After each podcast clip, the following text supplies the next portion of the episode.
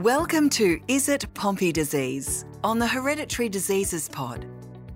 In this series, neurologists and co authors of the current Pompe disease consensus recommendations, Associate Professor Robert Henderson and Associate Professor Andrew Kornberg, discuss Pompe disease, a rare but treatable neuromuscular disorder. In this episode, they outline the essentials of Pompe disease and explore the signs and symptoms that should raise suspicion and prompt further investigation. Hello and welcome to Is It Pompe Disease? In this series, we take an in depth look at the rare but treatable neuromuscular disorder called Pompe disease. With my colleague, Associate Professor Robert Henderson, we will discuss the recently published consensus recommendations in Australia that aim to help clinicians recognise and diagnose Pompe disease earlier. We will also discuss a number of case studies, both from Robert and myself, that will uh, highlight the importance of diagnosing this disorder earlier. I'd just like to introduce Associate Professor Robert Henderson. Uh, Rob, welcome to our first podcast. Thanks, Andrew. I'm excited to be here. We were co authors on the paper which was published uh, in 2020 with regard to is it Pompe disease and the way we've gone about it in Australia. And it was published in an international journal, uh, Neuromuscular Disorders. And I do uh, suggest our listeners to read the paper because I think it actually gives a beautiful summary of Pompe disease and the steps towards it. So, Rob, maybe you could just talk a little bit about the new guidelines uh, as as we publish them. Thanks, Andrew. Yes, the the uh, new guidelines are an algorithm for clinicians, and they're helpful to provide an update on diagnosis and management. And they put it in the Australian settings, but um, it provides the opportunity to link uh, neurologists, respiratory physicians, geneticists, and laboratory experts who've all contributed to this new guidelines. So I think its main outcome is to raise awareness of Pompe disease. So it does that by highlighting the right tests that should be performed for the diagnosis and also provides an algorithm for the management and how this disease should be approached. Why don't we just do a a little bit of a background on what Pompe disease is. So, um, would you like to talk about that uh, for us? Yes, thanks, Andrew. Uh, Pompe disease is a, a rare lysosomal storage uh, disorder. The lysosome is one of those interesting parts of the cells that uh, we've become a bit more aware of its function. So it's uh, an organelle with digestive enzymes, and these enzymes are particularly important to muscle. So in Pompe disease, you have a deficiency of one of these enzymes called acid alpha glucosidase, and uh, that's often abbreviated as GAA. And how do people get this disease? It's inherited as autosomal recessive. So that means you need to have two mutations, uh, one from each of your parents. And uh, if you get both of those, then uh, you'll develop the disease. Rob, what is the natural disease course of Pompe disease? So, the major thing that we see, Andrew, is muscle weakness, and it is often not recognized for years or even decades that people will first notice symptoms. The pattern of weakness is in Pompe disease a little bit different from many of the more common neuromuscular diseases because what you see is a pattern of weakness that involves muscles quite close to the middle of the body and sometimes that's called limb girdle muscular dystrophy, but it's even closer muscles. So it's the muscles that support the lower back that show weakness. And what's particularly important is that the respiratory muscles can be involved. Also, the natural history will be of death from respiratory failure if it's not recognized. One of the things is uh, that in children, it presents in a, in a very different way. So we have really two broad groups uh, that present in childhood. One is the infantile onset, uh, so essentially from birth, and those children have both muscle, cardiac muscle, and respiratory issues. And then there's a later onset, uh, juvenile onset Pompe disease, where in fact, many kids may not have too much in the way of symptoms or symptoms which are really um, non-specific for anything. The mm-hmm. only other point I'd like to make is, as you see, Rob, that this is a progressive disease. So over time, things get worse and obviously with respiratory failure, people die. Rob, I guess um, the question I have is what are the current practices for screening and clinical evaluation for this condition? For adult people with Pompe disease, there really isn't any widespread pattern of screening or clinical evaluation. So, really one important point of this podcast is to raise awareness of the, the typical clinical presentation. There may be an elevation of one of the standard muscle enzymes that commonly gets tested called the creatinine kinase, but there really isn't any uh, current practice amongst adult Pompe patients for screening. And it really comes down to that clinical evaluation. Interestingly, I think lots of people do uh, uh, CK levels, uh, which you mentioned which is an enzyme test which is elevated typically in Pompe disease, but can be seen to be elevated in lots of disorders, both mild disorders and more severe disorders such as muscular dystrophy. So your point is really, really important. Um, you might do a test like a CK, but that's not a diagnosis. You actually have to go further and try to make a diagnosis when you see that elevation, in particular, if there is some associated muscle weakness or something like that. The point really is is putting Pompe disease in the differential diagnosis for anyone who presents with either muscle weakness, respiratory muscle weakness, or an elevated CK because unlike many other neuromuscular disorders, Pompe disease is treatable. I totally agree. Um, it's that ability to um, treat and also the multidisciplinary care that we're going to touch on in a later podcast that really make this a disease that's um, well worth identifying. Because I think in Australia, we probably aren't meeting the uh, number that we would expect based on population studies. So it highlights that there are patients out there with Pompe disease that we're not making the diagnosis and we should be trying to make the diagnosis sooner, particularly with the ability to uh, provide treatment as well as the multidisciplinary care. I'd like to describe the different groups uh, of how people present. So there's the infantile onset uh, Pompe disease, which, as I mentioned before, presents at birth. Uh, they may not have symptoms at birth, but indeed if you knew that that child was affected, you could find that there were already abnormalities at the time of birth. But in the typical infantile onset Pompe disease, the typical presentation is a child who has muscle weakness. Um, so the child may be floppy, may be weak.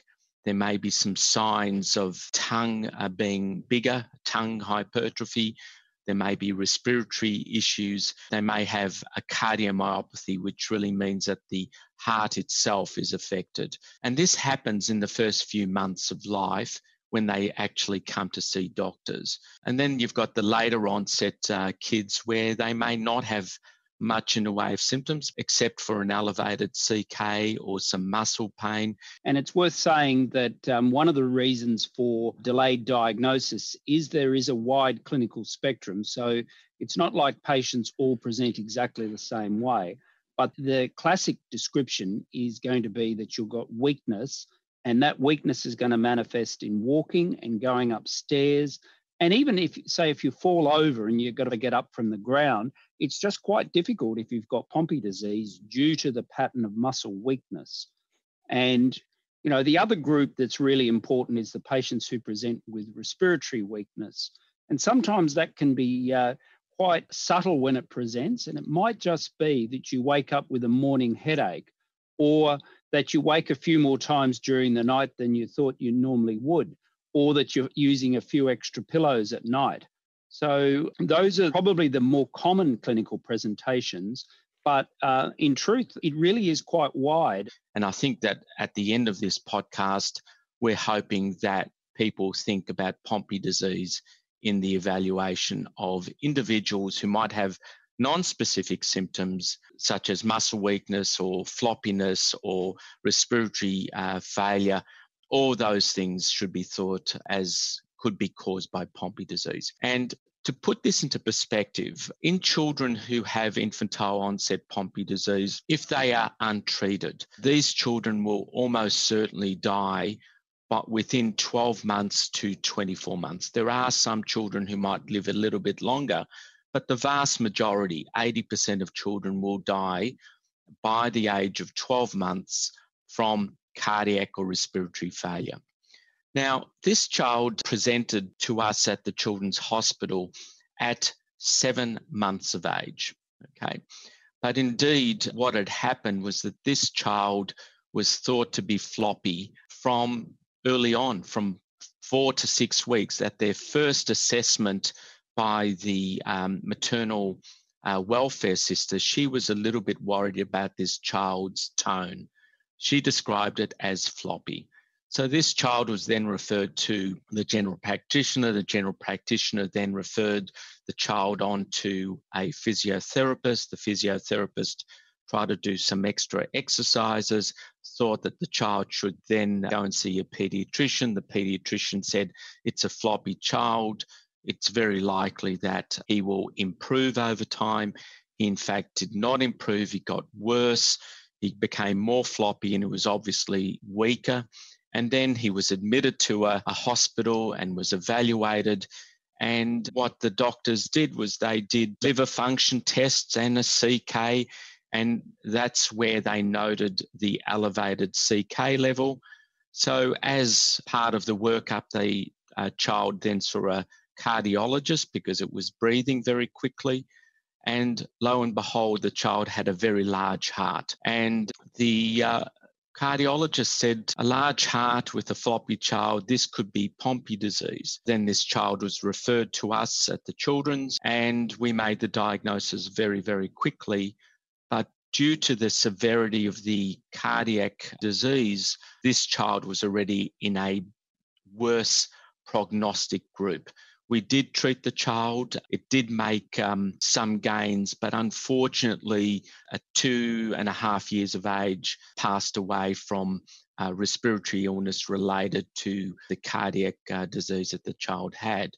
So, you know, obviously, this case, uh, there were warning signs, and very, very early on, there was a delayed diagnosis, which ultimately was not uh, the way we want uh, these children to be diagnosed. You know, there's obviously diagnostic delay because no one thought of the diagnosis. Absolutely. What I was hearing was that it was a shame that uh, kid wasn't diagnosed earlier when, you know, potentially uh, treatment options were available. One of the big differences, obviously, from the adult to the pediatric is that cardiomyopathy, which is the enlarged heart, is quite a difference between the infantile and the adult forms but the shared symptoms lead people to think of other diagnoses.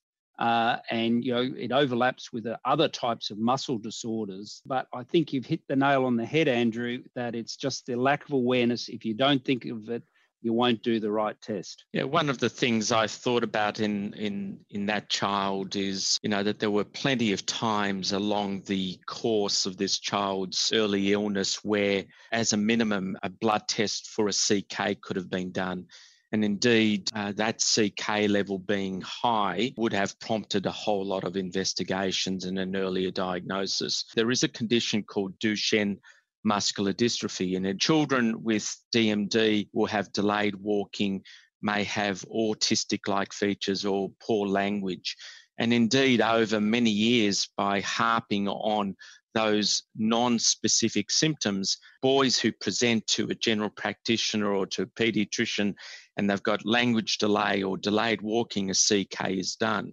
And maybe we need to have that same sort of a message for a floppy child who's not actually getting better, that a CK should be done early. And one of the things that I think we need to do as neurologists and other opinion leaders is in fact teach people the younger people to maybe see the kids who are floppy and weak as being a different group to a floppy child the healthcare professionals involved in uh, patient care, in particular in pediatrics, would be general practitioners, the nurses who do their first assessments at six weeks, and pediatricians and also neurologists. So I think they're the key healthcare professionals. But then You've got um, physiotherapists who would see these patients. What would it be in the adult world, Rob? Yeah, I think it'd be similar. So the rheumatologists see uh, patients who present with muscle weakness and this always secondary fatigue. There'd be an important group. Respiratory physicians would see the patients who actually present um, with the respiratory symptoms. And then neurologists have been the traditional people who've largely been seeing patients where there's a neuromuscular uh, or muscle disorder.